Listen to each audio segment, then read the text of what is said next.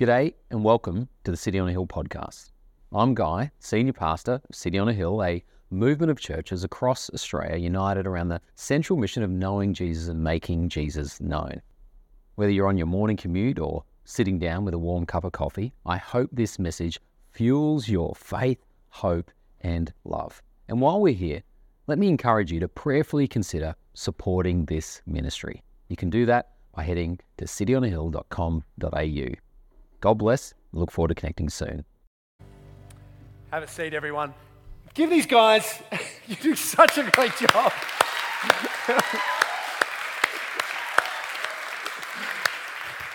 so good. Uh, this has got to be my favorite night of the year and my favorite service of the year uh, for a couple of reasons. And uh, for some of you who come regularly, this is old, but, but we chose this for our wedding anniversary, my wife and I. It's 25 years. Uh, 25 years ago, we got married, so this is a special time. but there's something really special about this moment where, in a couple of hours' time, an hour and a half's time, it's going to be Christmas. There's something it, it's not just the vibe, it's not just the excitement of, of seeing the lights and being together and having um, things to look forward to tomorrow. There's something more. There's, there's an echo of something here, or maybe far more than an echo of something that really counts. And I want to speak to you tonight about the impossible gift, the impossible free gift that Christmas is. I don't know what you think of when you think of an impossible gift. Uh, maybe you think of the impossible person to buy the gift for. that can be impossible. Maybe you think of the impossible gift to wrap because it's just so complicated. Um, or maybe, maybe you think of the impossible gift that you want, but you don't think that you'll be able to get because it's impossible. Um, I saw one example of that recently. I don't, I don't know if we have this slide, but it was. Do we? No. oh, we do! There it is. That's an impossible gift. Pity the parents uh, who had to deal with that young lady on uh, Christmas morning. But tonight, uh, I want to speak to you about the impossible gift of Christmas. And I want to look at three areas in which this gift is impossible. I want to look at with you the fact that Christmas is the resolution of an impossible promise. Re- uh, Christmas is the restoration of an impossible relationship. And finally, it's the realization of an impossible dream. So I want to look at those three things with you. But um, earlier we had uh, Christmas viewed through the eyes of Mary. Um, the Magnificat is what you might have heard that song called. It's Mary's song. It's the first Christmas carol, if you like. The song written by Mary. Now, who was Mary? We, we don't know an awful lot about Mary. We know that she was a Jewish girl. We know she was betrothed to a man called Joseph. And Betrothal is not a concept that we understand, I don't think, most of us. It was not the same as being engaged. It was more serious than being engaged because if you broke a betrothal, you had to go through a formal divorce. But it was not yet consummated marriage, it was somewhere in the middle. And Mary was betrothed to Joseph, and that also gives an indication of her age because most Jewish girls at that time and in that culture were betrothed somewhere between the ages of 12 and 14. So this, this woman, this girl, Mary, is very young. And um, what prompts her to sing this song that we heard those kids read so beautifully is that the angel Gabriel appears to, you, you could, to her. You can read it, about it earlier in the book of Luke. And the angel Gabriel is a, a, supernatural being that attends the presence of God. And this incredible angelic being appears to this young girl called Mary. And the angel tells her, You're going to have an impossible gift. You're going to have a little boy. Now, um, I've experienced the news uh, seven times uh, that we were going to have a child. And let me tell you, I had to have a little lie down on each of those occasions because it can change your world, that news. But none of those occasions when I received that news, when we received that news, was impossible because we know what causes these things. It, it's chocolates and storks and things like that. But not this baby. This baby is impossible. And uh, sometimes we think that Mary is just this credulous little teenager and she goes like, all right, okay, I don't really know how these things work, but um, I'm going to have a baby. But Mary goes, she's not like that. She goes, how will this be? since I'm a virgin. It's impossible. And the angel responds to her, Gabriel, and what he says, in one sense, hardly helps. But he says, The Holy Spirit will come upon you, and the power of the Most High will overshadow you. Therefore, the child will be called Holy, the Son of God. Gabriel says, This is impossible. Possible for you. But the child that's going to be born of you will be fully human. He'll be your son. But he will also be fully God. He will be the Son of the Most High. He'll be called the Son of God. We call this the incarnation. God becoming human, two natures in one person. Now, honestly, this is hard to believe. If we stop and think about it, as April says, in, in the midst of all the busyness of Christmas and all the, the noise, it's hard to believe. Uh, we think a far more reasonable explanation is probably the chocolates and the storks one uh, for Mary having a baby. But that's not the explanation that the scriptures gives us. It's not the ex- explanation that leads to Mary singing her song. You see, when I say it's an impossible gift at Christmas, a definition of an impossible is, of course, something that's not possible. And if something that is not possible actually happens, we call that a miracle. And there's absolutely no doubt that what the Bible is talking about here is a miracle. Now, now for some of us, miracles are problems because our worldview would tell us that this is all there is. Uh, this world came about by a, process of, of, random evolutionary development. There's, there's no guiding force or ex- outside power doing it all. Um, so, this world is all that is. Everything, you and me, this moment right now is a complete accident. It has no meaning or guidance, it's completely random. And if that's the worldview you have, then miracles, the, the possible, the, the impossible becoming possible, you, you have no place for it in your worldview. Uh, the only people who receive impossible gifts are people who are being scammed. And it's good to come with that kind of attitude in many ways, I think. Uh, because as Brendan said, you know, many of us uh, many in our culture will go, This is just a fairy tale. We're gathered here for a nice feeling, but it's, there's no substance to it. It's a nice story, but the Bible asserts far more than that. The Bible, as Brendan says, asserts that Jesus was a real person and that this is true. It's not just an, you know, a fairy tale. And I mean, for some people who say, oh, this is all just like a, a fairy tale, I kind of think, well, how do you think all of this came to be? How do you think this world with all its complexity came about? Um, Sir Fred Hoyle, I've used this story before, it's a great story. Oh, it's a great quote. Sir Fred Hoyle uh, was one of the most famous scientists of the 20th century. Uh, he was the guy who coined the term the Big Bang. A very well known, very well respected scientist. And he was once asked what the probability or the chances of a single cell a single enzyme coming into being through the process of natural selection with no divine being or agency was. Someone said, What's the chances of that happening? You know what he said? He said, The chances of that happening are one in 40,000 zeros probability. One in one, 40,000 zeros. What number is that? I didn't do maths at school, but that is a very, very, very big number. Uh, in fact, um, thankfully, Sir Fred Hoyle uh, gave an explanation for non mathematical people like me. He says it's about as likely, and I quote, as a tornado sweeping through a junkyard and assembling a fully functional Boeing 747 from the materials therein. That's what the chances are of all this happening, according to someone who's not a Christian. He says that's the chances. I mean, that, hasn't that got a tinge of miraculous to it? One in 40,000 zeros? Probability. But anyway, I, it, it, if you do, if you don't believe, you only believe that this is all there is, then you can't believe in miracles because this is a self contained system. But if you believe that there's a creator who stands outside that system, then surely a being with the power to create the world in the first place can intervene inside his own world in what we would call a miracle.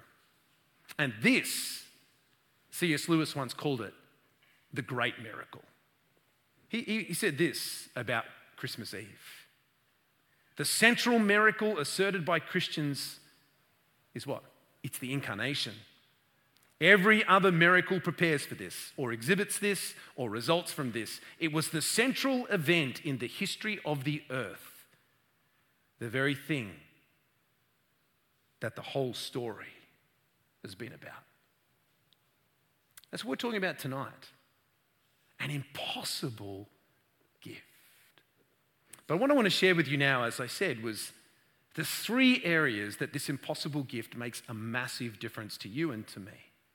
Firstly, it's the resolution of an impossible promise. An impossible promise. Um, Mary's song, the Magnificat, if you read it, 12 times she references ancient scriptures or prophecies that were written, some of them many, many hundreds of years before the time in which she lived. She obviously knew them. She says um, in her song, she says, As he spoke to our fathers, to Abraham, and to his offspring forever. Abraham lived somewhere around 2,000 years, give or take, before this moment. And Mary says, this Christmas, this promise, this impossible gift is the resolution of that impossible uh, promise. And why was it impossible? Because that was made thousands of years, or hundreds and hundreds of years before. And for many people living at that time, they were saying, when is this going to happen? Our fathers and their fathers and their fathers and their fathers and their fathers, everyone's been looking forward to this promise. What was the promise? The promise was that someone was going to come, a king was going to come who was going to set his people free. He was going to be like a new Moses, setting his people free from slavery. This, the Bible predicts this again and again and again. It talks about where this child will be born, it talks about how he will be born, how he will live. It makes predictions about these things. But for many people at the time, they must have gone like, this is just impossible. How can you predict things that are going to happen hundreds of years, thousands of years before they actually do? The first Christmas is the fulfillment of an impossible promise. That baby, that free gift. Secondly, though, and I think more importantly, not only is it the fulfillment of an impossible promise, it's the restoration or the reconciliation of an impossible relationship. What do I mean by an impossible relationship? I mean the impossibly broken, wrecked relationship between us as humans and the one who is our creator. Uh, the Bible, the story of the Bible is a beautifully impossible story of a God who loved so much, he, he created a world, a beautiful world and He created humanity, you and me, to be in relationship with Him. He created this world so good, so beautiful, but in an impossible act of rebellion and foolishness. The first humans rebelled. They, they broke that relationship. And the, the word that we use to describe what happened in that moment and what's been working out ever since is a three letter word that's more foul than any four letter word that you will ever say, and that word is sin. Sin. Sin is the things that we don't do that we should have done. Sin is making things into God when there is only one God. Sin is denying who God is and claiming the benefits He gives us as coming from other things. Sin is to us is not a big deal, really. Often is it? But the Bible says the wages of sin is death. Not only has it separated us from God, but it will in the end destroy us. The relationship between humans and between God was impossibly broken. But the angel Gabriel comes not only to Mary, she, he also comes to the father of this impossible gift, Joseph, the human father, the foster father, if you like. And Gabriel says, Mary will bear a son, and you shall call his name Jesus. I mean, Savior. For he will save his people from their sins. This impossible gift of an impossible baby will do the impossible. It will restore humanity and the God who created them back into relationship again. Mary in her song sings, My soul rejoices in God, my Savior.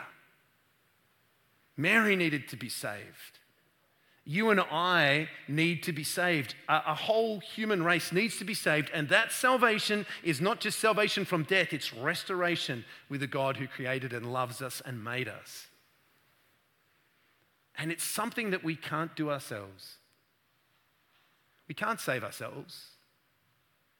We can't save ourselves and deal with our own sin any more than a child can change their own nappy. If you're a parent, maybe you, have seen that happen. Uh, once it did occur in our family, one of our children um, tried to change their own nappy. I'll be very careful not to give gender pronouns here. Um, and I came down and I could hear that child crying behind the door. And I tried to open the door. I said, What's wrong? And, and the door had been jammed shut deliberately. Push couldn't open. And finally, I got the door open and I saw that the child had tried to change their own nappy and it was bad. the more the child had tried to clean themselves up, the more it had gone everywhere through hair and clothes and bed and walls and, and carpet. And, and my recollection is I think that we actually had to change the carpet. It was so bad. And that's like sin. Uh, the more we try to clean ourselves up, the more we try to earn our way to make ourselves better, the worse it gets. We try to go on and self improvement things and New Year's resolutions, as some of us will do, and they just never work. The impossible child is a solution to the impossible problem the reconciliation of God and people. It's wonderful news. And how can this impossible child do it? Because the impossible child, born in his impossible way, makes that possible. Because remember, this child is fully God. Only God can save. Only God can save from sin. I can't, you can't, none of us can. God can, and this child is fully God. But this child is also fully human. This child can represent you and me to God in all of our humanity.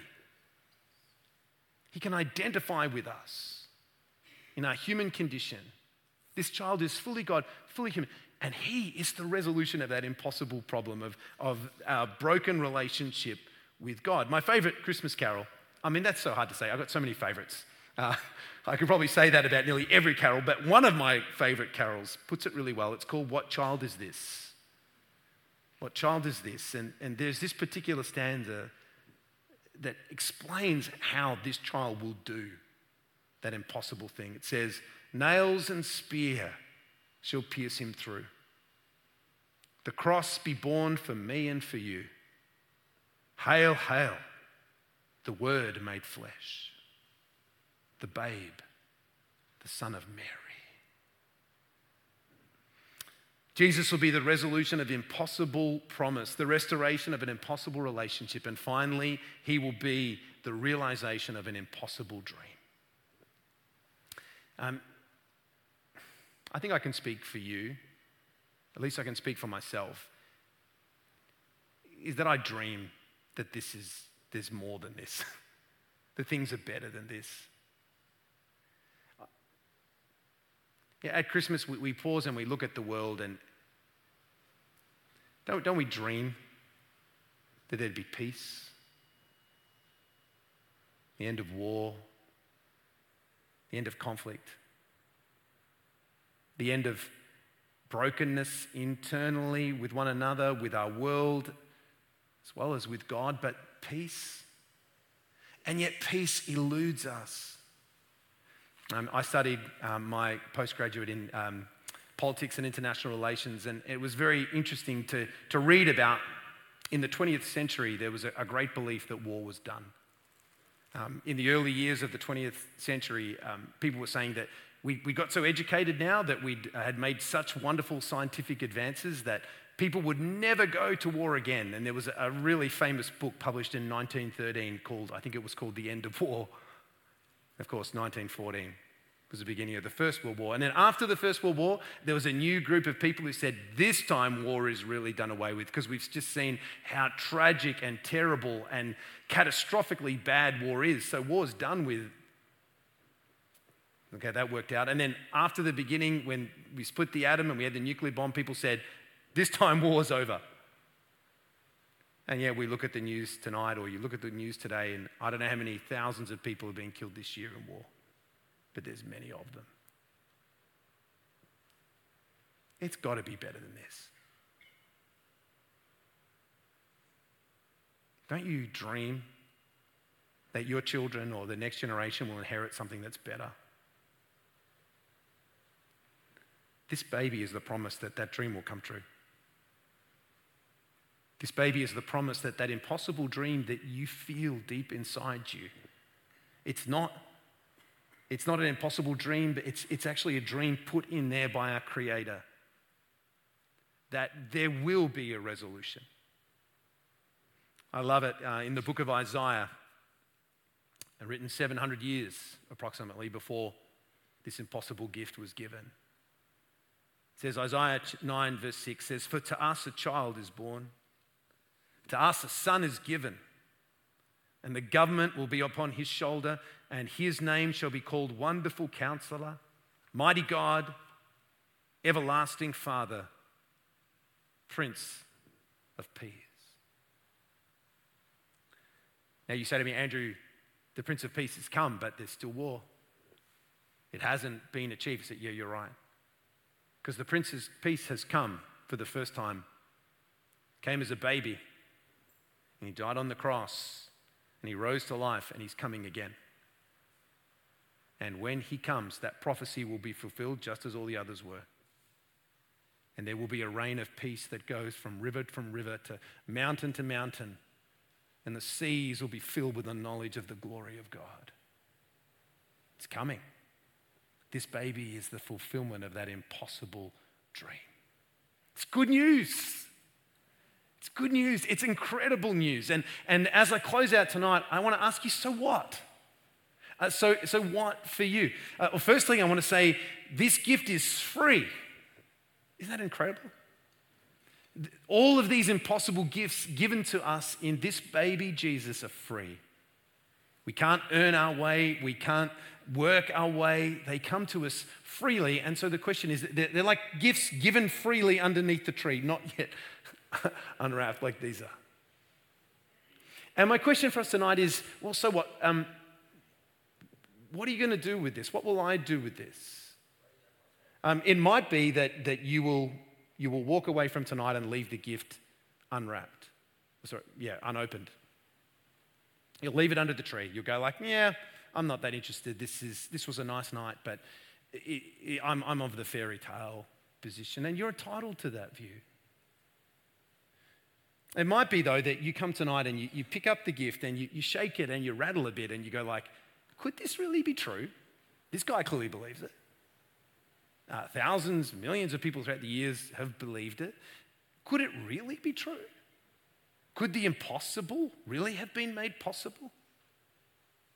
Could this baby Jesus really be all these things? And, and maybe as you shake that, you think, I wonder if there's something in it. I would encourage you to keep that shaking that gift. I'd encourage you to investigate it for yourself. Uh, to take the time to seriously engage. Um, we've got a course in the new year called Introducing Jesus, and that does exactly what, what hopefully, what the title says helps introduce you to who Jesus is. Gives you the opportunity to ask some of the questions and, and to really shake and rattle that box to see if maybe there's something in this. And it's my prayer that you would come to the point when you unwrap that gift that incredible free gift, the impossible gift. But for many of us, we've opened the gift a long time ago. And my prayer for, for you and for me this Christmas is that the, the wonder of that grand miracle, as C.S. Lewis called it, would strike us again. Maybe in many ways, Christmas become, well, it becomes part of the routine, doesn't it? I've done 50 now, and they, they roll on they come around. But my prayer for myself and for us is that the wonder of Christmas this night would strike you again. You're here. God brought you here. And my prayer is that the same Holy Spirit that overshadowed that Virgin Mary and brought forth this impossible gift would refresh your heart. That this Christmas, in all the busyness and all the things that are going to happen tomorrow as, as we enter Christmas Day, and all the fun and the joy and the parental, in the relationships and family tensions and all those things which will surely happen, that you'd remember the wonder of the incarnation. That the Word became flesh and dwelt among us, and we've seen his glory. But maybe this Christmas you go, I've never opened the gift, but I think I want to. I want. I want to know this Jesus. I want to explore this for myself. Let me encourage you. Open it. Take the opportunity to open the gift for yourself to discover that, as um, the angel says to Mary long ago, what is impossible for man is possible for God. For nothing is impossible for him. And that you might, this Christmas, discover for yourself more deeply what this is all about. And if that is you, we'd love to chat with you in the new year. We've got, uh, as well as introducing Jesus, we've got a, a new um, sermon series called The Parables of Jesus, the stories that Jesus told Throughout January, we're going to be looking at the stories that Jesus told to help show us who he is and what he has done. Love to see you open that gift. But as, musician, as musicians come up, I want to pray for us that this gift, this impossibly free gift, be one that you and I experience in some way anew this Christmas. Let's pray. Father, we thank you that you love the world so much that you sent your son. Born as a baby in an impossible way, through an incredible miracle of the incarnation, to live as one of us and yet to be holy, to be the Son of God. And we thank you that this Christmas, this wonderful news, which is of great joy for all the people, this news which, which shows the favor of God uh, poured out upon this planet, poured out upon us as humans. We pray, Lord, that this wonderful news would set our hearts full of joy for the first time or for the 50th, the 100th time. And we pray, Lord, that as we sing now and as we, as we look towards the dawning of Christmas Day, that, Lord, you would fill us afresh with wonder. The incarnation, the grand miracle, may it strike us, we ask it in Jesus' name.